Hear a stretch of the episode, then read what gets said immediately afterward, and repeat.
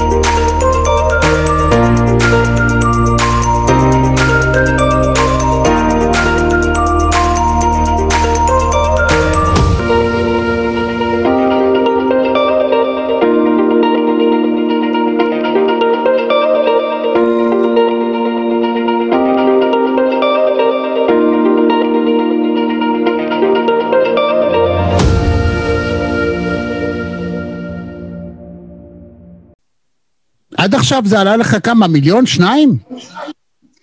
לי אישית או לכל החברים שלנו? מה שאתה רוצה.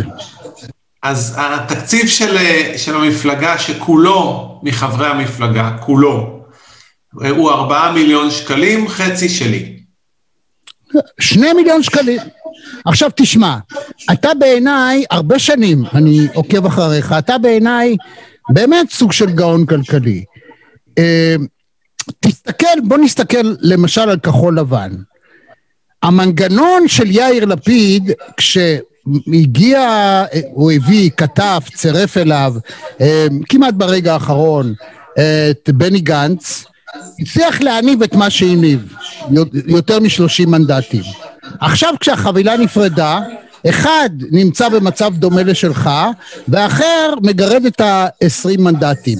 זאת אומרת, עבודת השטח, היכולת, המנגנון שפרוס, הוותק, יש לו משמעות. אתה כאיש כלכלי, לקחת את זה בחשבון? ודאי, אבל שים לב שכרכת יחד שתי, שני, שני נכסים שמשרתים את לפיד. הראשון הוא אכן הוותק, והניסיון בהרצת קמפיינים הוא מאוד חשוב, וללא ספק זה הקמפיין הראשון שלי והניסיון שלי הוא מצומצם. ניסיתי כמובן להיעזר ביועצים ואני מאמין שעשיתי עבודה טובה. אבל עדיין אין ספק שניסיון בניהול קמפיינים הוא משמעותי. תכף אנחנו נדבר על זה ואני אגיד לך איפה לפי דעתי אתה טעית ועדיין טועה, ואולי עוד אפשר לתקן. כי אף אחד לא יודע מי זה ירון האמיתי, אלא רק הדמות, הפרסונה, ה... אני חושב, שגויה שאתה מייצר ברעיונות הקצרים כשאתה מתיישב באולפנים. אבל נדבר על זה בהמשך. בשמחה.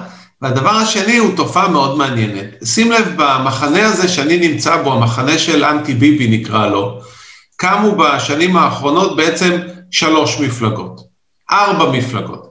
מפלגה ראשונה זה המפלגה של לפיד, המפלגה השנייה זה המפלגה של גנץ, המפלגה השלישית היא המפלגה של גדעון סער, והמפלגה הרביעית היא המפלגה הכלכלית בראשותי. שלוש הראשונות הוקמו ומיד טייקונים שפכו עליהם מיליונים מהשמיים.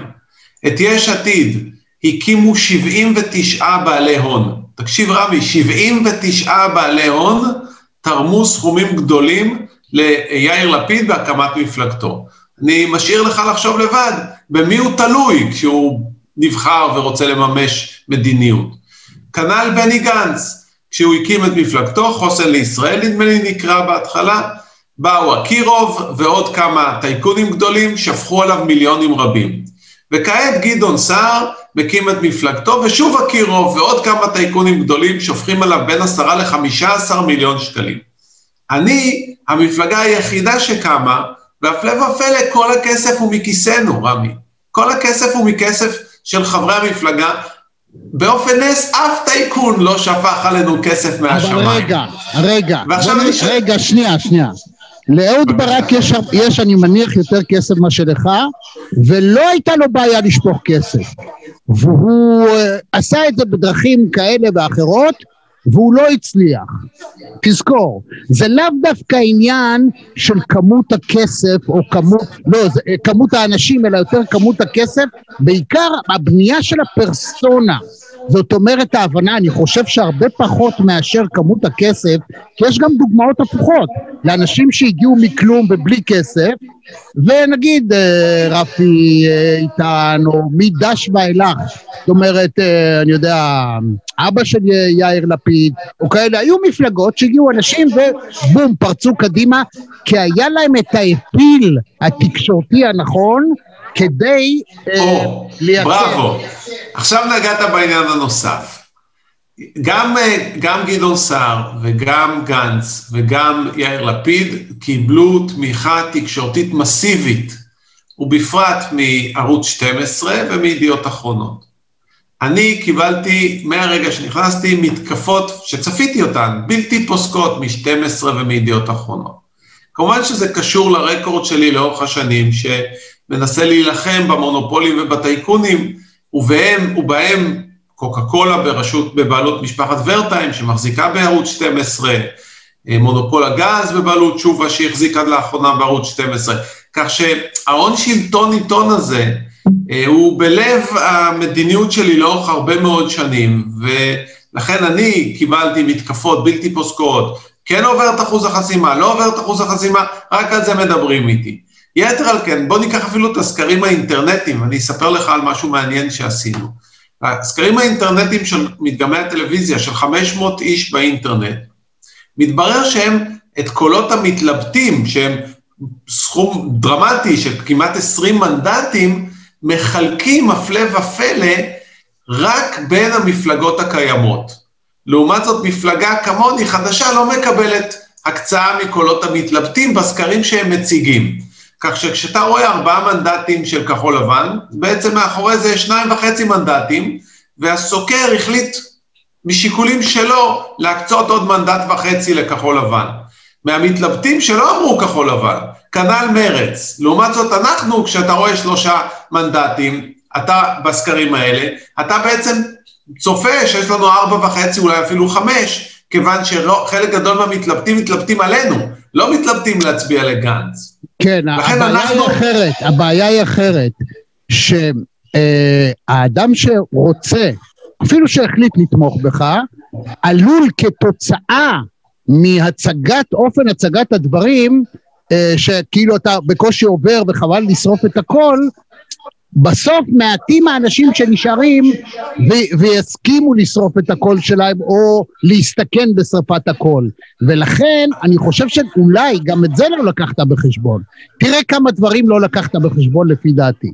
רגע, רגע, תכף, תכף נראה אם לא לקחתי בחשבון, תרשה לי רמי עוד, עוד שני משפטים. ראשית, בעצם הסקרים הללו, ו-12 בראשם, ערוץ 12 בראשם, מייצרים כל הזמן מצג שווא, שווא אני אומר, של פייק מידע, שכביכול אנחנו לא עוברים כדי לנסות ולהרחיק מאיתנו את המתלבטים. אנחנו החלטנו לעקוף את זה, ושים לב, אני חושב שכן התכוננתי. Okay. אוקיי. אנחנו פנינו בהתחלה כדי להבין מה מצבנו האמיתי, לדגימה אקראית של 300 אלף אנשים. לא 300, 300 אלף. פנינו אליהם אחד-אחד באמצעות ה-SMS, וביצענו סקירת אמת של 300 אלף אנשים, מדגם אקראי, ולכן הוא מייצג הרבה יותר מ-500 איש שהשד יודע איך הם פילגו אותם, ויצא לנו חמישה מנדטים ועוד שני מנדטים של מתנגדים. עכשיו אנחנו עושים את המהלך השני. אנחנו פנינו אתמול ושלשום לשמונה מיליון מספרי טלפון, שמהווים סדר גודל של ארבעה מיליון אזרחים, כן? כי יש, יש בממוצע שני מספרי טלפון לכל אזרח.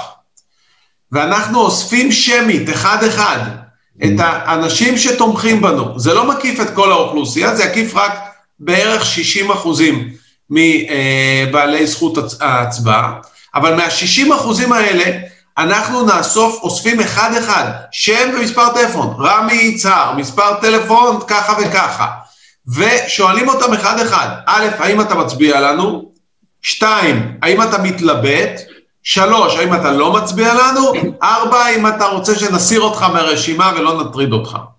ואני מצפה עד סוף השבוע, עד מוצאי שבת, להשלים את המיפוי הזה של, 4 מיליון אזרחים, 8 מיליון מספרי טלפון, ואני משוכנע, אבל אני כמובן אדווח על זה, שאנחנו נאסוף למעלה מ-150 אלף אנשים שתומכים בנו ומצביעים לנו. כך שאנחנו נדע בוודאות שאנחנו נעבור את אחוז החסימה, ומיד נודיע לאותם תומכים ומתלבטים, חברים, אנחנו כבר עברנו את אחוז החסימה. יש לנו רשימה של 150 אלף, או כמה שזה לא יצא, של מצביעים שהיום מודיעים לך שמצביעים לנו. מעניין. זה לא סקר, זה ממש בחירות מעניין. דמה. מעניין מאוד. וזו השיטה שלנו. ועכשיו אנחנו נתקשר עם ה-150 אלף האלה בצורה ישירה, דרך ה-SMSים. ואז אנחנו נעביר להם תכנים ישירים, ונעקוף את ערוץ 12, נעקוף את ידיעות אחרונות, וזה עניין אחד. עניין שני... רגע, שנייה.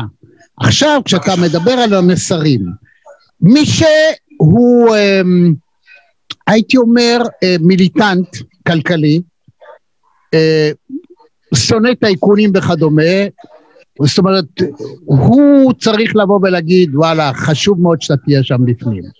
אבל בוא נחשוב גם על אנשים נוספים שאתה בכנסת יכול לשרת אותם באופן מדהים, ולאו דווקא יש להם דעה לחיוב או לשלילה על טייקונים.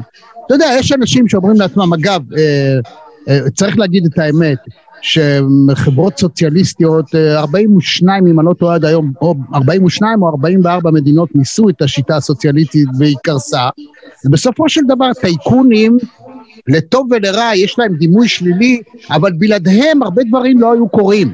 צריך להגיד את האמת, לא רק בארץ, בכל העולם. רגע, רגע, אני, רמי, אני חולק על, על, על הצגת הדברים, אם תרשה לי. רק אני אסיים את המשפט, אני אסיים את הרעיון. תראה, מדינות מייצרות כלי נשק, פצצות אטום, טנקים, מטוסי קרב. משוגע אחד עשה את האייפון, וזה אדם פרטי. לגמרי. כל העולם השתנה כתוצאה מאנשים בודדים. אילון מאסק הצליח לשים על המאדים, הוא בכספו הפרטי שלו, לשים על המאדים. אתה. רמי. עוד שנייה. אילון מאסק, כן. עוד שנייה. עכשיו, כשיש לנו קורונה, חברה פרטית, פייזר, מודרנה, ג'ונסון אנד ג'ונסון, זאת אומרת, לא מדינות. כשמדינת ישראל גייסה את טובי מומחיה לבוא ולהגיד, תייצרו לנו. אתה יודע, המפעל בנס ציונה, שקיים שם כדי לייצר, וכולם יודעים מה מיוצר שם, ולו מתוך זה שאתה יודע שהשליט הוא, הוא שר הביטחון במדינת ישראל, ועבור מה משלמים את הכסף, הם לא הצליחו. חברות פרטיות, מדינות לא יודעות לעשות. למדינת ישראל עלה מיליארדים, אני יודע, ים המלח. עד שבא מישהו ואמר, אתם, אתם, אתם יודעים מה, אתם לא יודעים לנהל, תנו לי, אולי אני אנהל את זה יותר טוב. מאז חונים להם בראש, אתם גנבים, אתם שודדים, אתם לוקחים. אתם רגע, רבי, אתה התפרסת, התפרסת, משהו, אני עזוב, כבר לא יודע. תשכח מזה, אבל בוא נדבר לא, על לא, לא, העיקרון. נגעת, נגעת בנקודות מאוד חשובות. בוא נעשה סדר. ראשית, אני לא נגד טייקונים. ממש לא. זו הצגה שגויה של העמדות שלי. אני נגד הטבות המס שלהם, נגד הפריבילגיות שלהם, נגד הפטורים ממכרז שלהם. מצוין! אם תגיד עליהם. את זה ככה, אם תגיד או. את זה ככה, זה משהו אחר, זה מה שאני אומר שהאופן שאתה מציג, הוא, הוא- אולי אתה טועה בזה. אתה, אתה נותן לי את ההזדמנות. אז ראשית, אמרתי, אני רק נגד הטבות המס שלהם. אני חושב שהם צריכים לשלם מיסים כמונו, לא יותר, לא פחות. ונגעת בשתי שתי דוגמאות מאוד חשובות. אילון מאסק, אילון מאסק קיבל פטור ממכרז? קיבל הטבות מס? קיבל מענקים מהמדינה? לא, הוא לבד. אה, לא הוא לבד, נכון. שילם מיסים. מה זה לא נכון? לא, שני דברים. קודם כל, אפל לא משלמת בכלל, אתה יודע את זה, וגוגל לא בכלל, הם שומעים, הם מוצאים את מקלטי המס, ואילון מאסק לקח את כל המפעל שלו מקליפורניה, ששם רמת המיסוי היא גבוהה, ועבר לטקסס. הוא אבל, ניצל, אבל בטקסס הוא משלם כמו כל טקסני. כן, אבל ה- רמת מה המיסוי... זאת אומרת? אין בעיה, חבר'ה. אוקיי, אבל לא, זה לא רמי, אותה רמה, זה לא אותו דבר, זה לא, זה לא לא, כמו לא, בישראל. שיש רק רמת מיסוי אחת, אתה נודד ממדינה למדינה, איפה שאתה משלם פחות. אני ממש מצטער, אני חולק על דעתך באופן בבקשה. מג'ורי. אין, אין בטקסס הטבות מס ספציפיות שיבוא רמי יצהר ורק רמי יצהר ברור. יקבל. אבל בטקסס. משלמים הרבה פחות מאשר בקליפורניה, תסכים איתי. אם לא, אני אתן לך נתונים. השאלות שלך יותר ארוכות מהתשובות שלי, אני טוב, מצטער. אבל אתה- בוא נדבר על העובדות. קליפורניה, אנשים בורחים מקליפורניה בגלל רמת מס גבוהה, עוברים לטקסס, בארצות הברית כל מדינה קובעת לעצמה את שיעורי המיסוי. לכן הוא עבר ממקום שבו עולה לו הרבה כסף, למקום בארצות הברית שעולה לו רבע מזה. זה, זאת עובדה, זה פאקט. יופי, עכשיו תורי, בבקשה.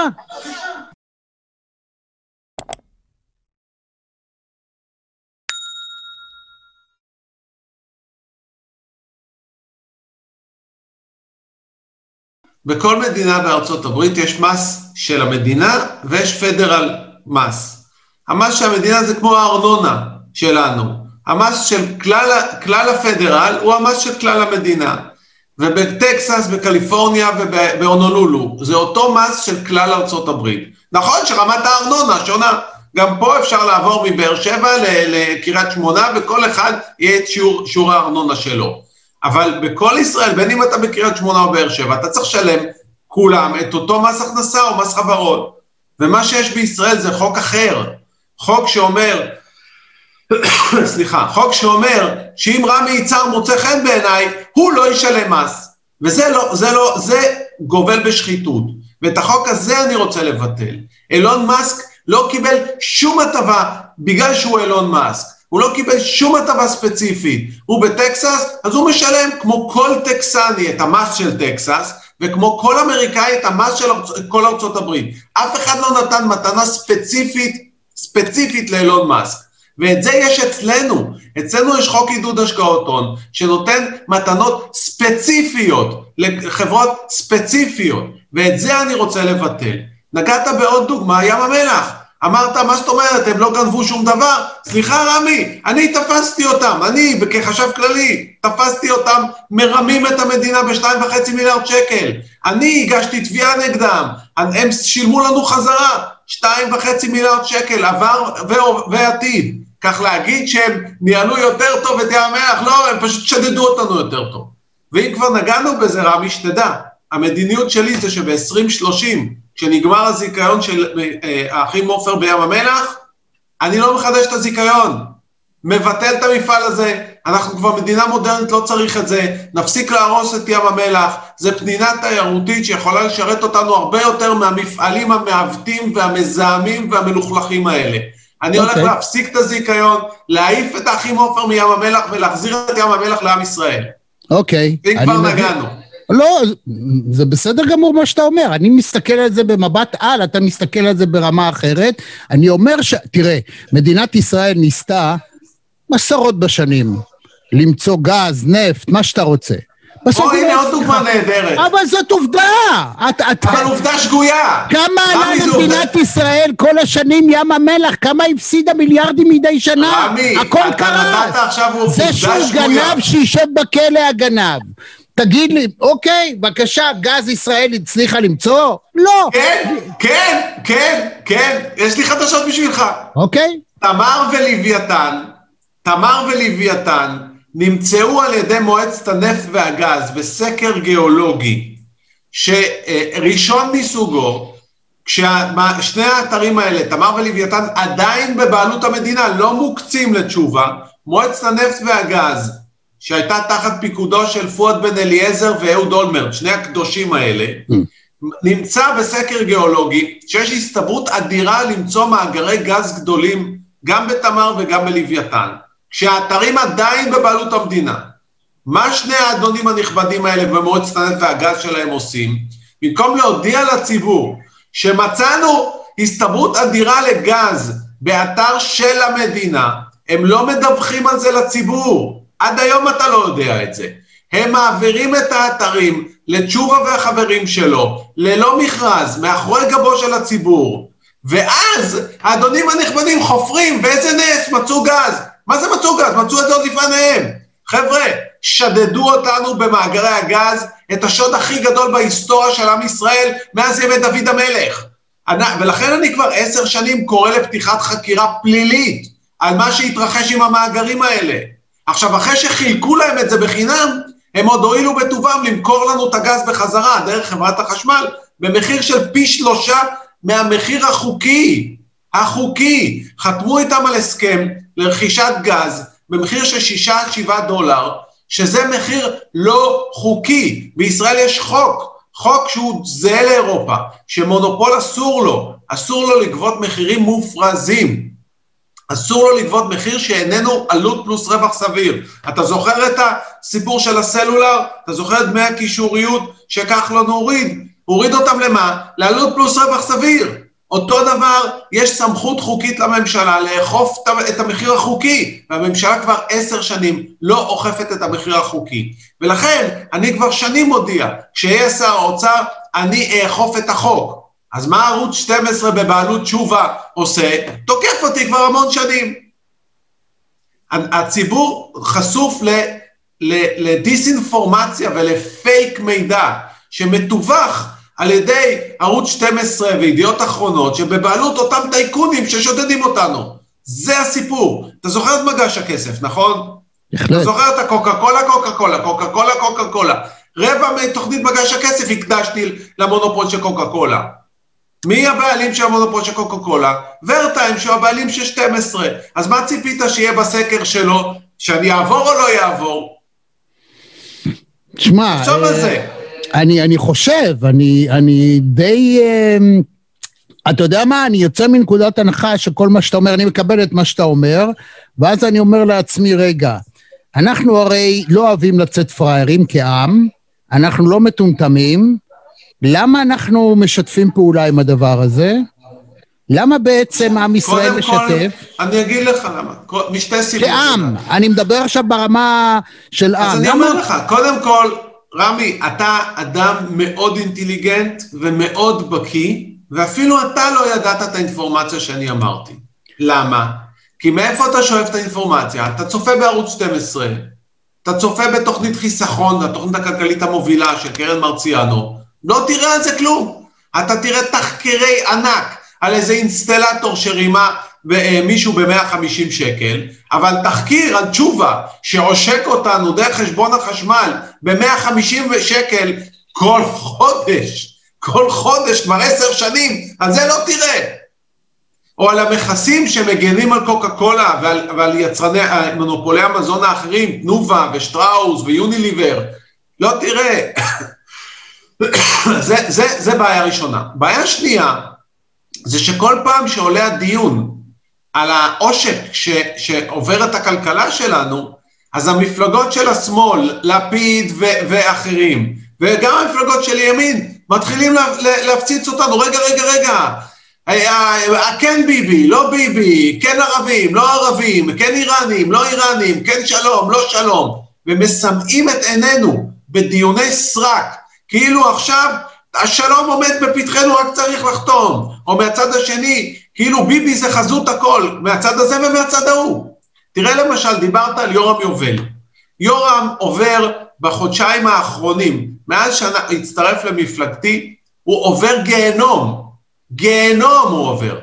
אנשי בלפור ממררים את חייו, ממררים את חייו, מפציצים אותו בהודעות, תפרוש, תפרוש, תפרוש, ממררים את חייו. למה? כביכול אנחנו לא עוברים את אחוז החסימה. סליחה? מה עם מרץ וגנץ שלא עוברים את אחוז החסימה? למה את חייהם אתם לא ממררים? למה? בגלל שהם מפלגות שמאל? בגלל שאנחנו אנשים שקצת ימינה במפה הפוליטית? לא הבנתי. חבר'ה, אנחנו הפגנו עם המחאה של בלפור עוד הרבה לפני שבלפור קמה. אני הפגנתי במחאה של כיכר גורן, במחאה החברתית של 2011, במחאת הגז של 2015, לפני שבלפור המציאה את בלפור, לפני שמישהו ידע מה זה כיכר פריז.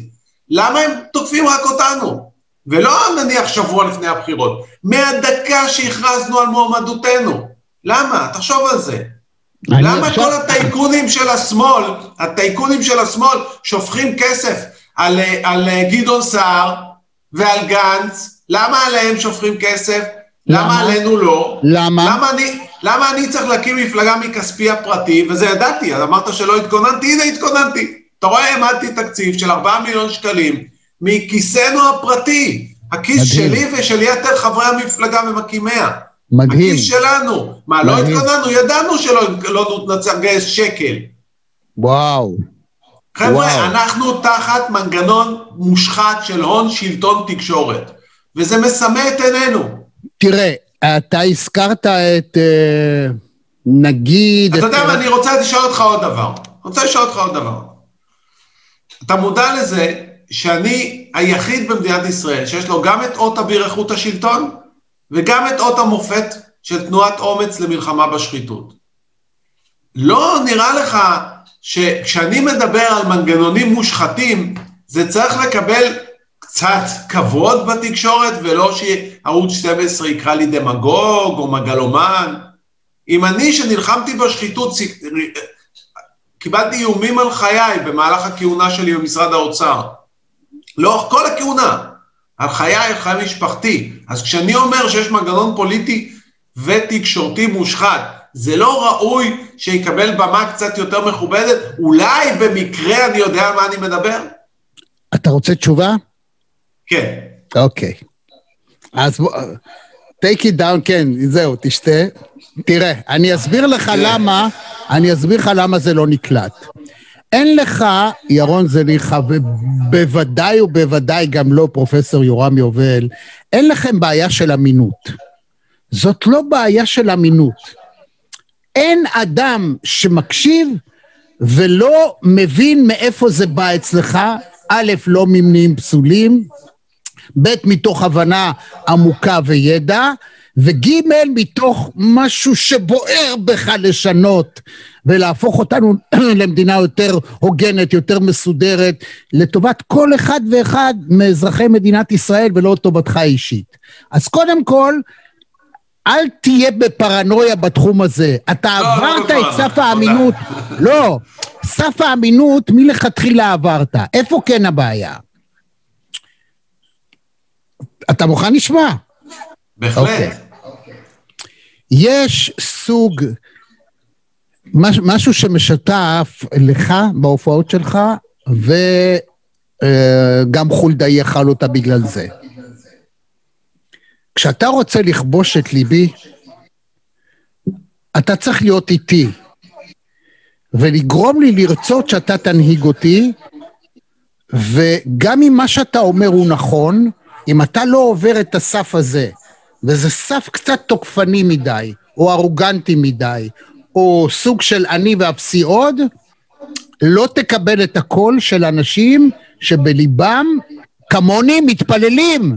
בלי קשר. אני אגב עוד לא החלטתי למי אני מצביע, ויכול להיות שהשיחה הזאת, ובעקבותיי, יש לי את האנשים שלי, אה, שאני חושב שמקשיבים למה שאני כותב ואומר, ויכול מאוד להיות, באמת, אני לא יכול להגיד בעד מי אני, כי אני בעצמי עוד לא יודע. אה, אני חושב שפה הבעיה. זאת אומרת, לשמוע את ירון האמיתי, לשמוע את יורם יובל, לא זה שבאוהל שצועק ועצבני, אלא יורם שיושב באולפן ומראיין אנשים ונותן. וכל אחד שיושב איתו ומדבר איתו יוצא והולך. אני שמעתי אתמול שהיית בפגישה עם 30 נשים מהמגזר. 50. ו... איך? 50. 50. וסיפרו לי על, ה, על המפגש איתך דברים מרנינים. זאת אומרת, זה לא ירון הפרסונה שמצטיירת בטלוויזיה. כשאתה הולך לטלוויזיה, אתה הופך להיות מיד חיה תוקפנית, אתה יודע שיש לך זמן מאוד קצוב, ולכן אתה רוצה לטרטר את המסר. וגם תוקפים אותי. וגם לא, תוקפים אותי. מאה אחוז. את- תראה, לתקיפה, זה אני אומר לך בתור trainer NLP, כל מי שתוקף אותך, בסופו של דבר, יש דרכים לנטרל את זה. למשל, אתה, גם כשאתה מתראיין איתי, ואני, אני, תשמע, אתה, יש לך הכבוד להיות המרואיין המאה. אני, ב- ב- כן, בשלושה חודשים הקמתי פרויקט, עניין מרכזי קיים, קיים מ-1999, ויש לנו מאות אלפי קוראים מסביב לעולם, בארץ ומסביב לעולם, אבל הפרויקט הזה של מרכזי TV הוא שלושה חודשים. מאה אורחים מבאמת שמנה וסלטה של המדינה הזאת, מ... כולם, תסתכל על רשימת הפרופסורים ושופטים ואנשי צבא וביטחון ומוסד ושב"כ ומה שאתה לא רוצה בכל התחומים האפשריים וסופרים וכדומה. וכולם יצאו מהרעיון מאושרים. כי נורא חשוב לי כן לתת לאנשים, אני לא תוקף אף אחד, ואני לא מתנגח. אבל הנה בשיחה הזאת, שבאמת אני רוצה לתת לך, אתה, אתה מקשה עליי לתת לך את האפשרות להיות ירון האמיתי. להיות מה שאתה, לא הפרסונה, מה שמופיע לך מאחורה הכלכלית וזה. אני רוצה שיחה איתך, אתה. אתה. אתה כבן אדם. עכשיו, אם אתה תשכנע בתור בן אדם, הוא כבר יודע, אתה לא צריך להגיד יותר מילה אחת, אתה לא צריך יותר אה, לקבל את האישור שאנחנו, אנחנו לא צריכים אישור מחודש שאתה יודע מה שאתה אומר, ושאתה איש שמבין עניין, ואתה סוחב איתך זהו. כשאנחנו חושבים שזה הדבר היחיד שמעניין אותך, אז זה מה שמרתיע. בוא נדבר על ירון האמיתי, מה דעתך? יאללה, קדימה. יאללה. תשמע, בארצות הברית הוזרמו טריליונים. טריליונים. אנשים שיש להם חסכונות. אומרים לעצמם, רגע, עד מתי? עכשיו מה, תהיה איזה היפר-אינפלציה? מה עומד לקרות? לעומת זאת, יש את המאבק של הקריפטו מהצד השני, הניסיון, איכשהו ביטקוין ודומיהם. מצד שלישי, הסינים. הם יושבים על הטריליונים, הם אלה שמייצרים לכל העולם הכל, ויום אחד גם יכול להימאס להם.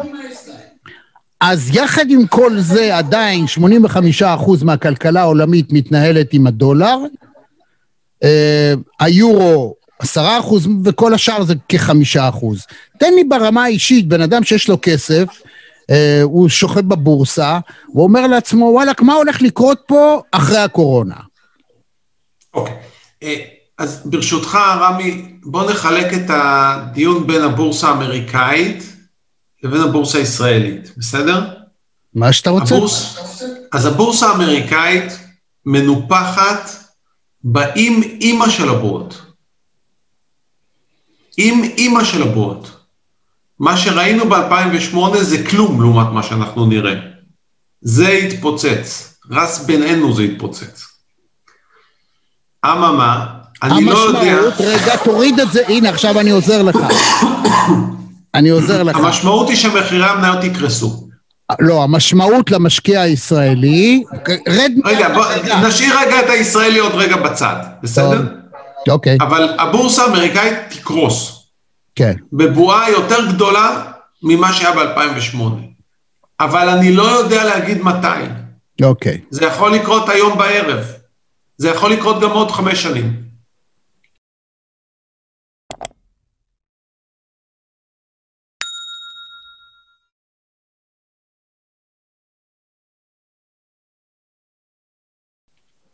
אבל זה שזה יקרה, זה אני משוכנע לגמרי.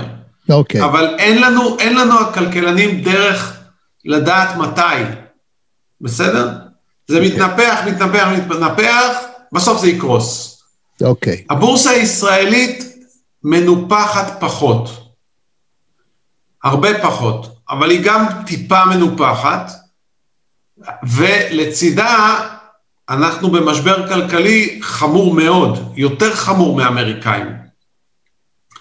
כך שגם מצבנו לא משהו, וכמובן שכשבועה אמריקאית מתפוצצת זה משפיע גם על הבורסה שלנו, גם אם היא לא מנופחת.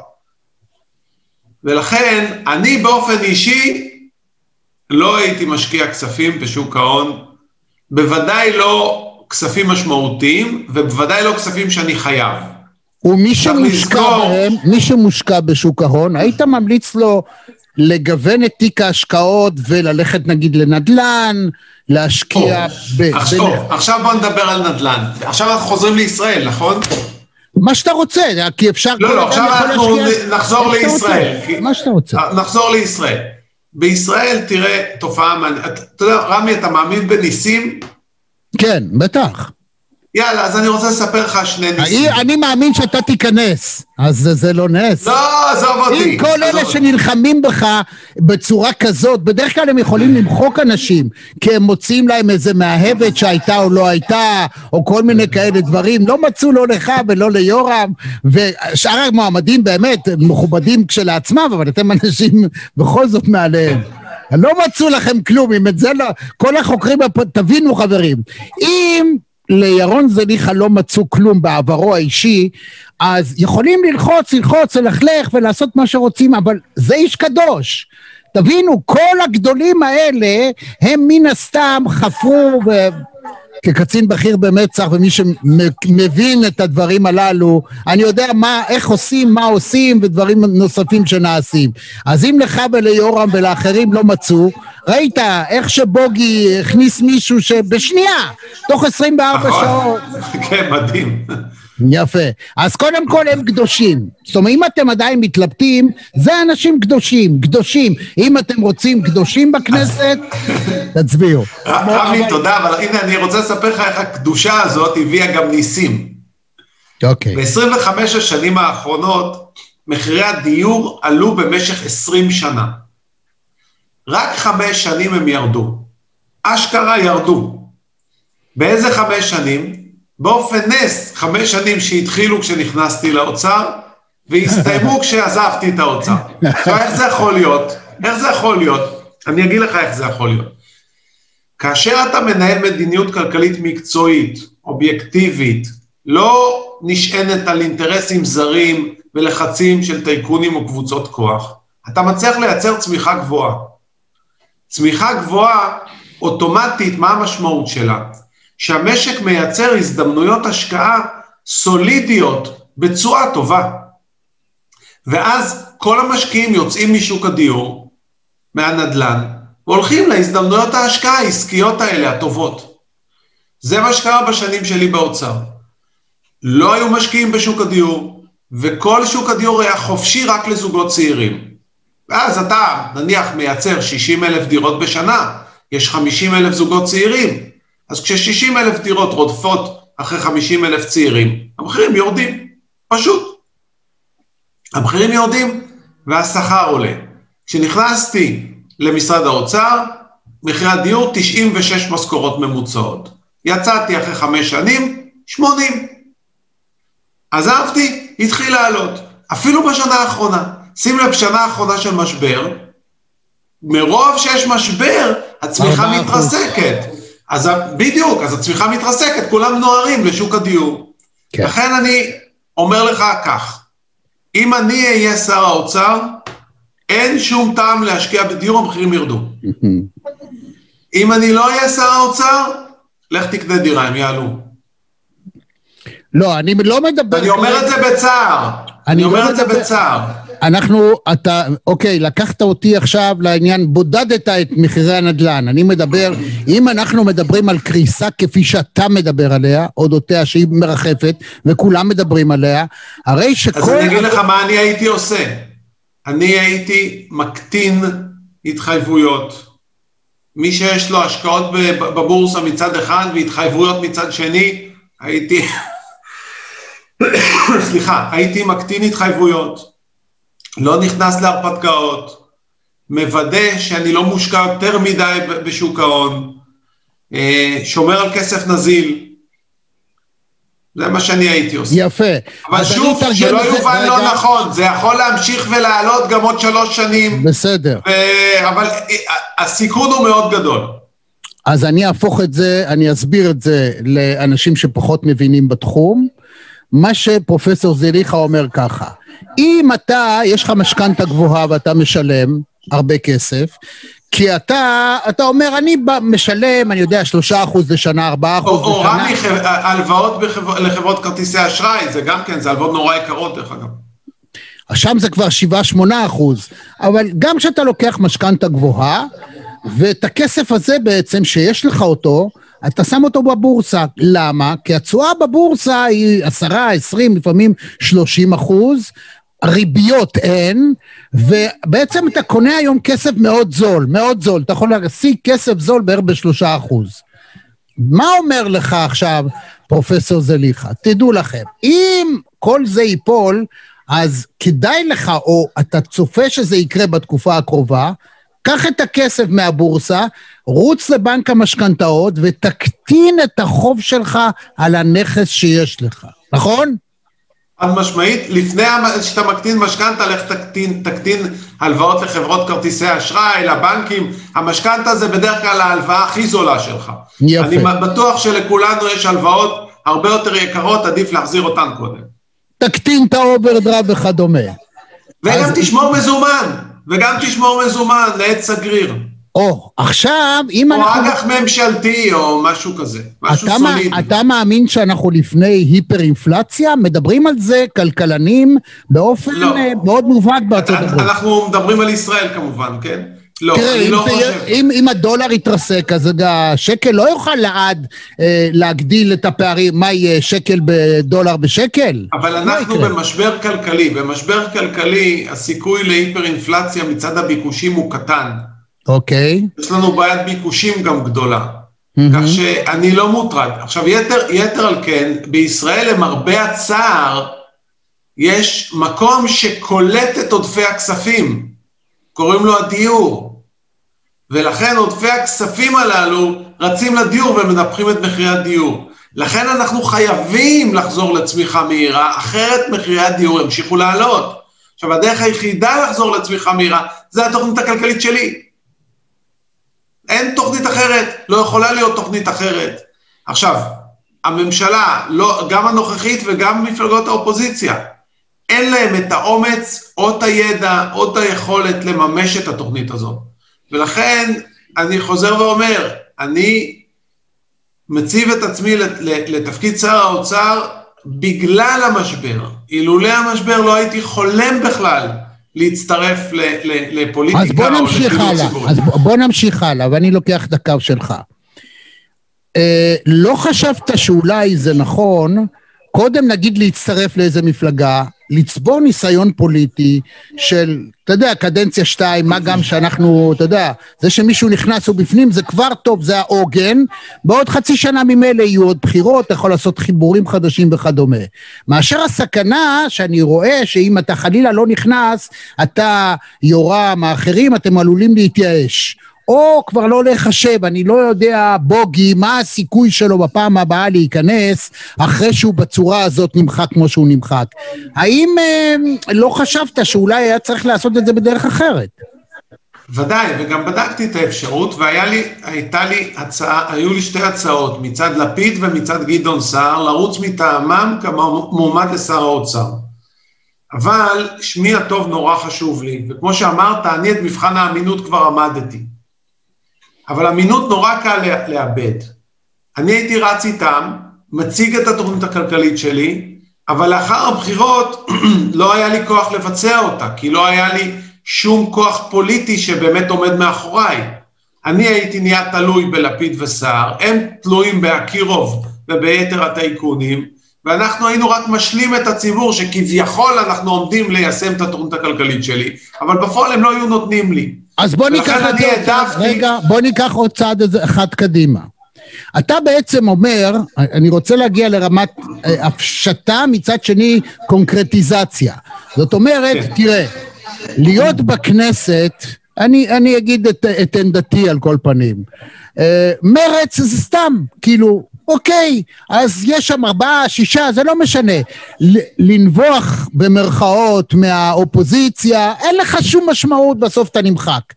אני בכלל נגד זה, אני חושב שכל אדם ואדם במדינת ישראל צריך להצביע עבור מפלגה שרוצה להשתתף במלאכת השלטון. וצריכה גם להבין שיש פשרות. אין דבר כזה.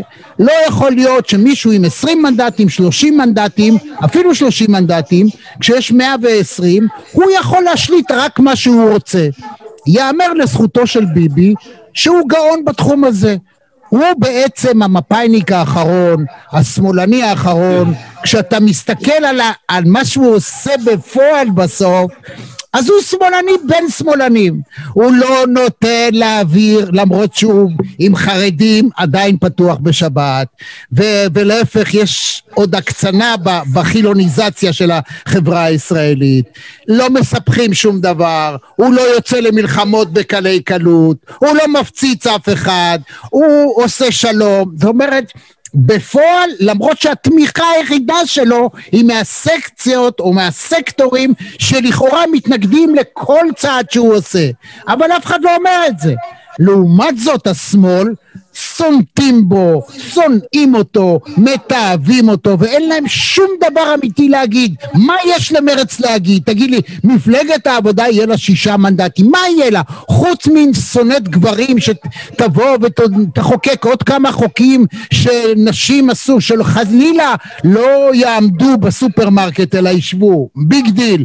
אז הוא אילצה, זה היה שלי יחימוביץ', חוקקה בכנסת חוק שאני יודע, אסור, למה, מה זאת אומרת קופאיות אסור להם אה, לשבת, חייבות לעמוד, אז מה עשה... בזה אני תומך, אני... מה עשה הסופר פארם? אמר אין לנו קופאיות, אתם עובדות במדפים, וכשאנשים יעמדו ליד הקופה אתם תבואו לעמוד ליד הקופה, ובמקרה יהיה גם כיסא. ואם תחליטי לשבת, אני רוצה שמישהו יעמיד לדין את סופר פארם. למה אני אומר את זה? כי אני חושב שאדם כמוך ויורם יובל אם תבינו את תורת הפשרות, אתה יכול להילחם על שלך לאט לאט, זה לא או-או. והטעות החמורה ביותר, אז מה יצא לנו מזה שיאיר לפיד בסוף הלך להיות שר אוצר? מה, הוא יצא מ... מ הוא באמת, ביבי צודק, הוא היה אחד משרי האוצר הגרועים ביותר. מה אנחנו זוכרים? את המס על הבירה, ועל זה אם יש לך טלוויזיה 55 אינץ', תשלם יותר מס מאשר 45 אינץ'. למה? זה מס נגד עשירים. Big deal! זה מה שזוכרים מיאיר לפיד שר האוצר וכולם אמרו לו עזוב הנח את הדבר ושהוא העלה מע"מ את, כן, את, המע... את האפס, לא, ואת המע"מ אפס של הדירות, הנח לזה, מה אתה מתעקש? אז ההתעקשות יצרה מצב שגם אם יהיה לו עשרים מנדטים זה כלום, זה אוויר. אם הוא ימשיך להתעקש לא להיות אדם שמבין פוליטיקה, והבנה פוליטית זה תורת האפשר, לא תורת הלא אפשר. אז מה עשינו בזה? אז הנה, ראשית, אתה מדבר על מצבים של שגרה. באמת במצבים של שגרה צריך להתגמש ולהתפשר ולהשיג את מה שאפשר. אבל אנחנו לא במצב של שגרה, אנחנו במצב של חירום. אנחנו במלחמת, עומדים לפני מלחמת יום כיפור כלכלית. לא, רוב הציבור עדיין לא חש זאת, מכיוון שנתניהו שפך 160 מיליארד שקל לציבור עד סוף יוני, כדי שלא יחושו במשבר.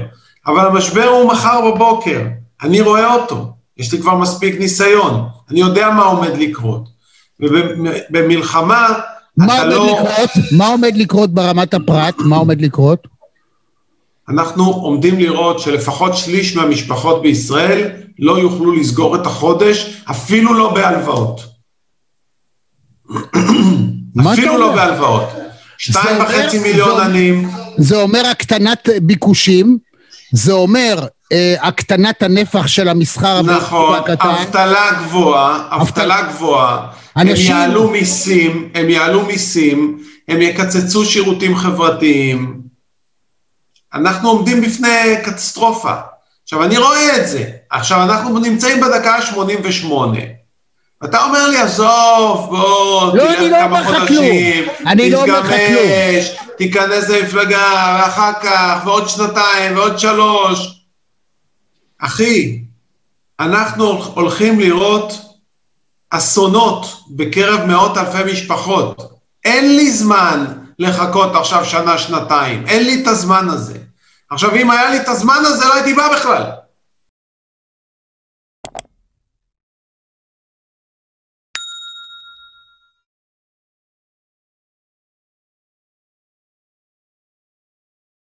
בכלל לא הייתי בא.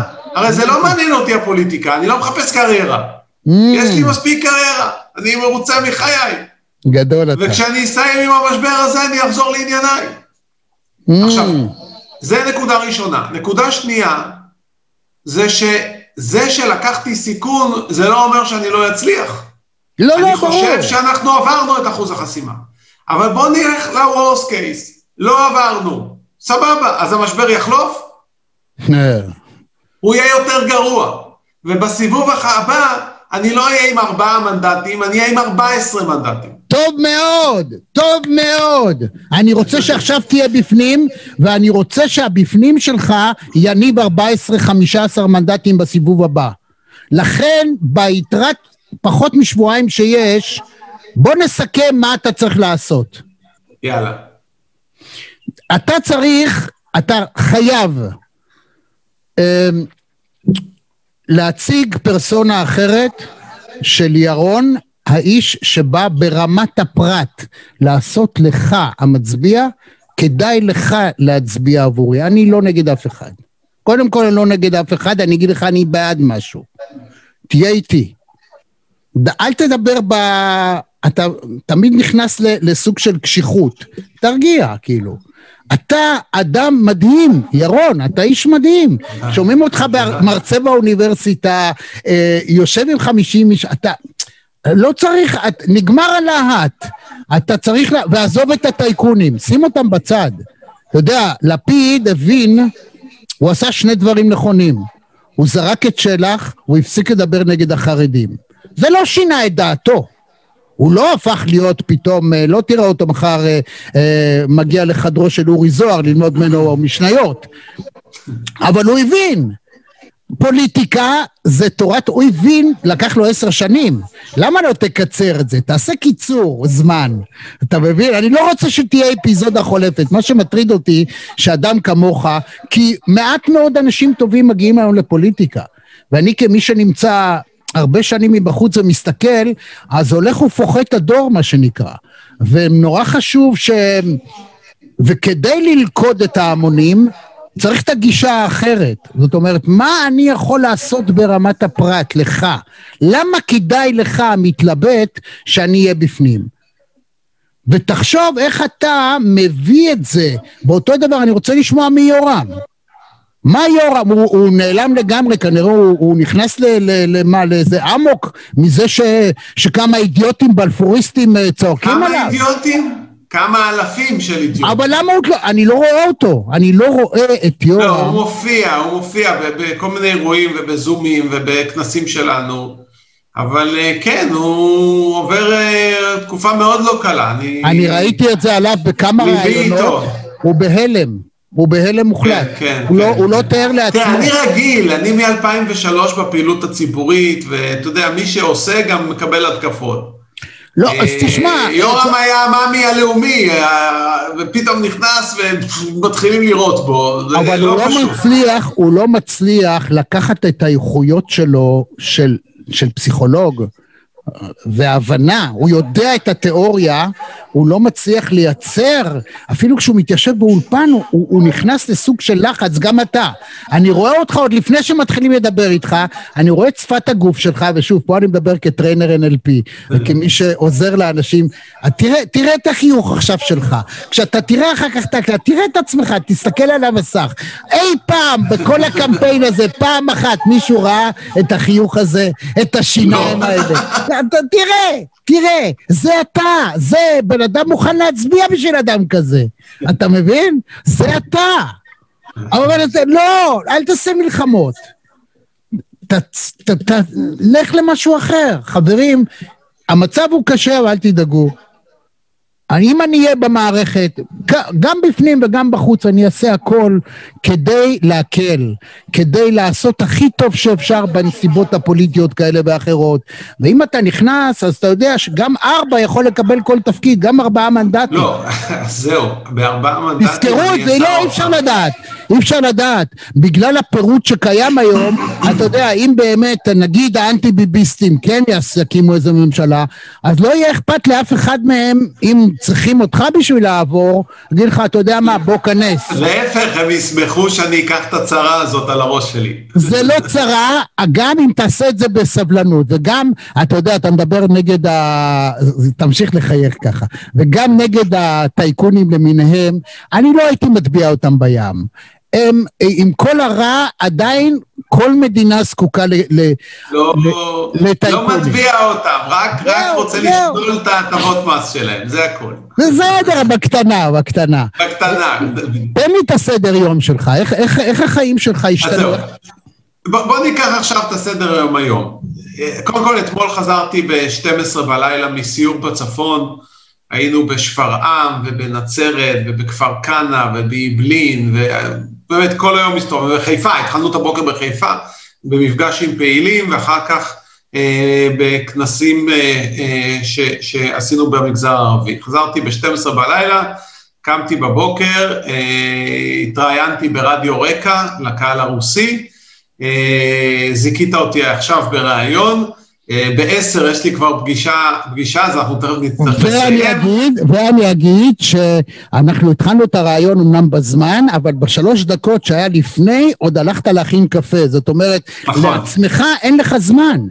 זאת אומרת, אם לא. אתה את הכוס קפה מביא מול המצלמה, והאמת שברצון, ואתה ממשיך לשתות את זה עכשיו, זה אומר כמה זה קשה, כמה זה לא פשוט. אבל אני ביקשתי את אישורך. לא, לא יש לי אישור. אלא אני, אני רוצה כאילו שתספר לי מה עובר עליך, כאילו, אתה את הקפה שלך... כן, זה מאוד קשה, זה מאוד קשה, גם פיזית, זה מאוד קשה. אתה צריך להיות נורא מרוכז. תראה, את, אתמול למשל היה לי חמישה ראיונות רדיו, תוך כדי שאתה בין, בין כנסים ובין פגישות, אתה צריך לצאת לעשר דקות, להיות מאוד מרוכז. אז הנה עצה, קבל עצה.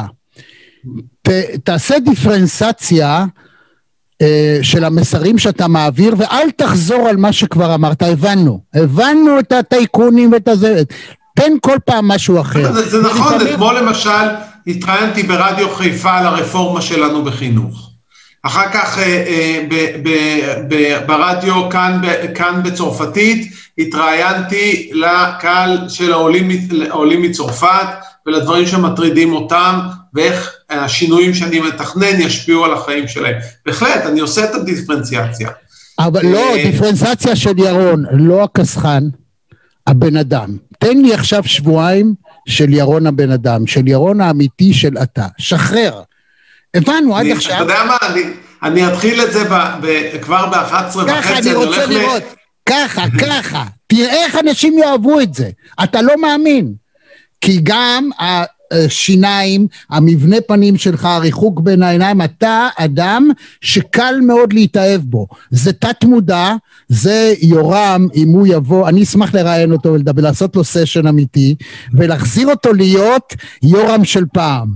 אז אם נספיק לפני הבחירות, אני אשמח אם תשלח אותו אליי ואנחנו נעשה סשן, הוא בתור לקוח, לא בתור איזהו, ונחזיר אותו.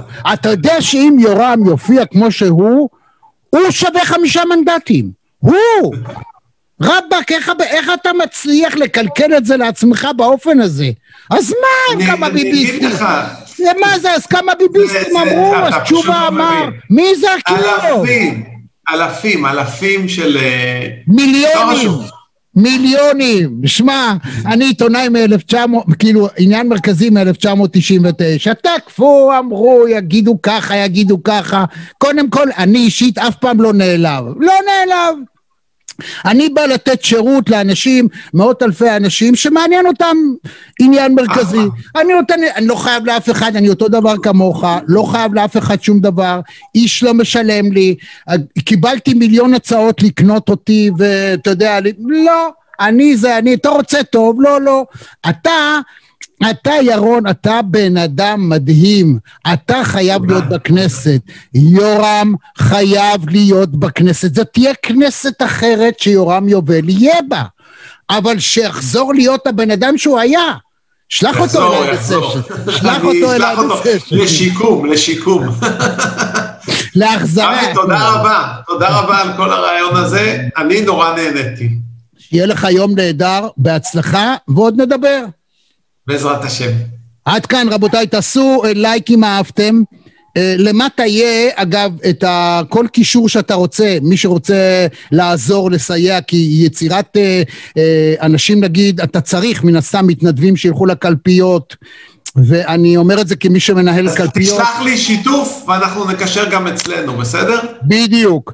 אז אחלה. אה, ת- תן לי להסביר את זה לאנשים. אני אומר את זה בתור... אני, אני רץ אבל, ברשותך, רמי, אני חייב ל- לרוץ אז עד. כאן, עד כאן המהדורה הזאת את, אה, של, אה, של הרעיון הזה.